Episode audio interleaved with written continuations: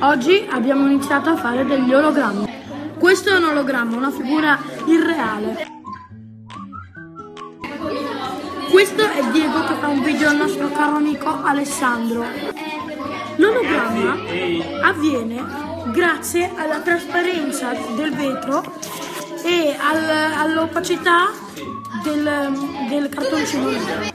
Volevo approfittare per salutare Ide che se ne andrà via. Oggi è la sua ultima lezione. Ciao e buona fortuna.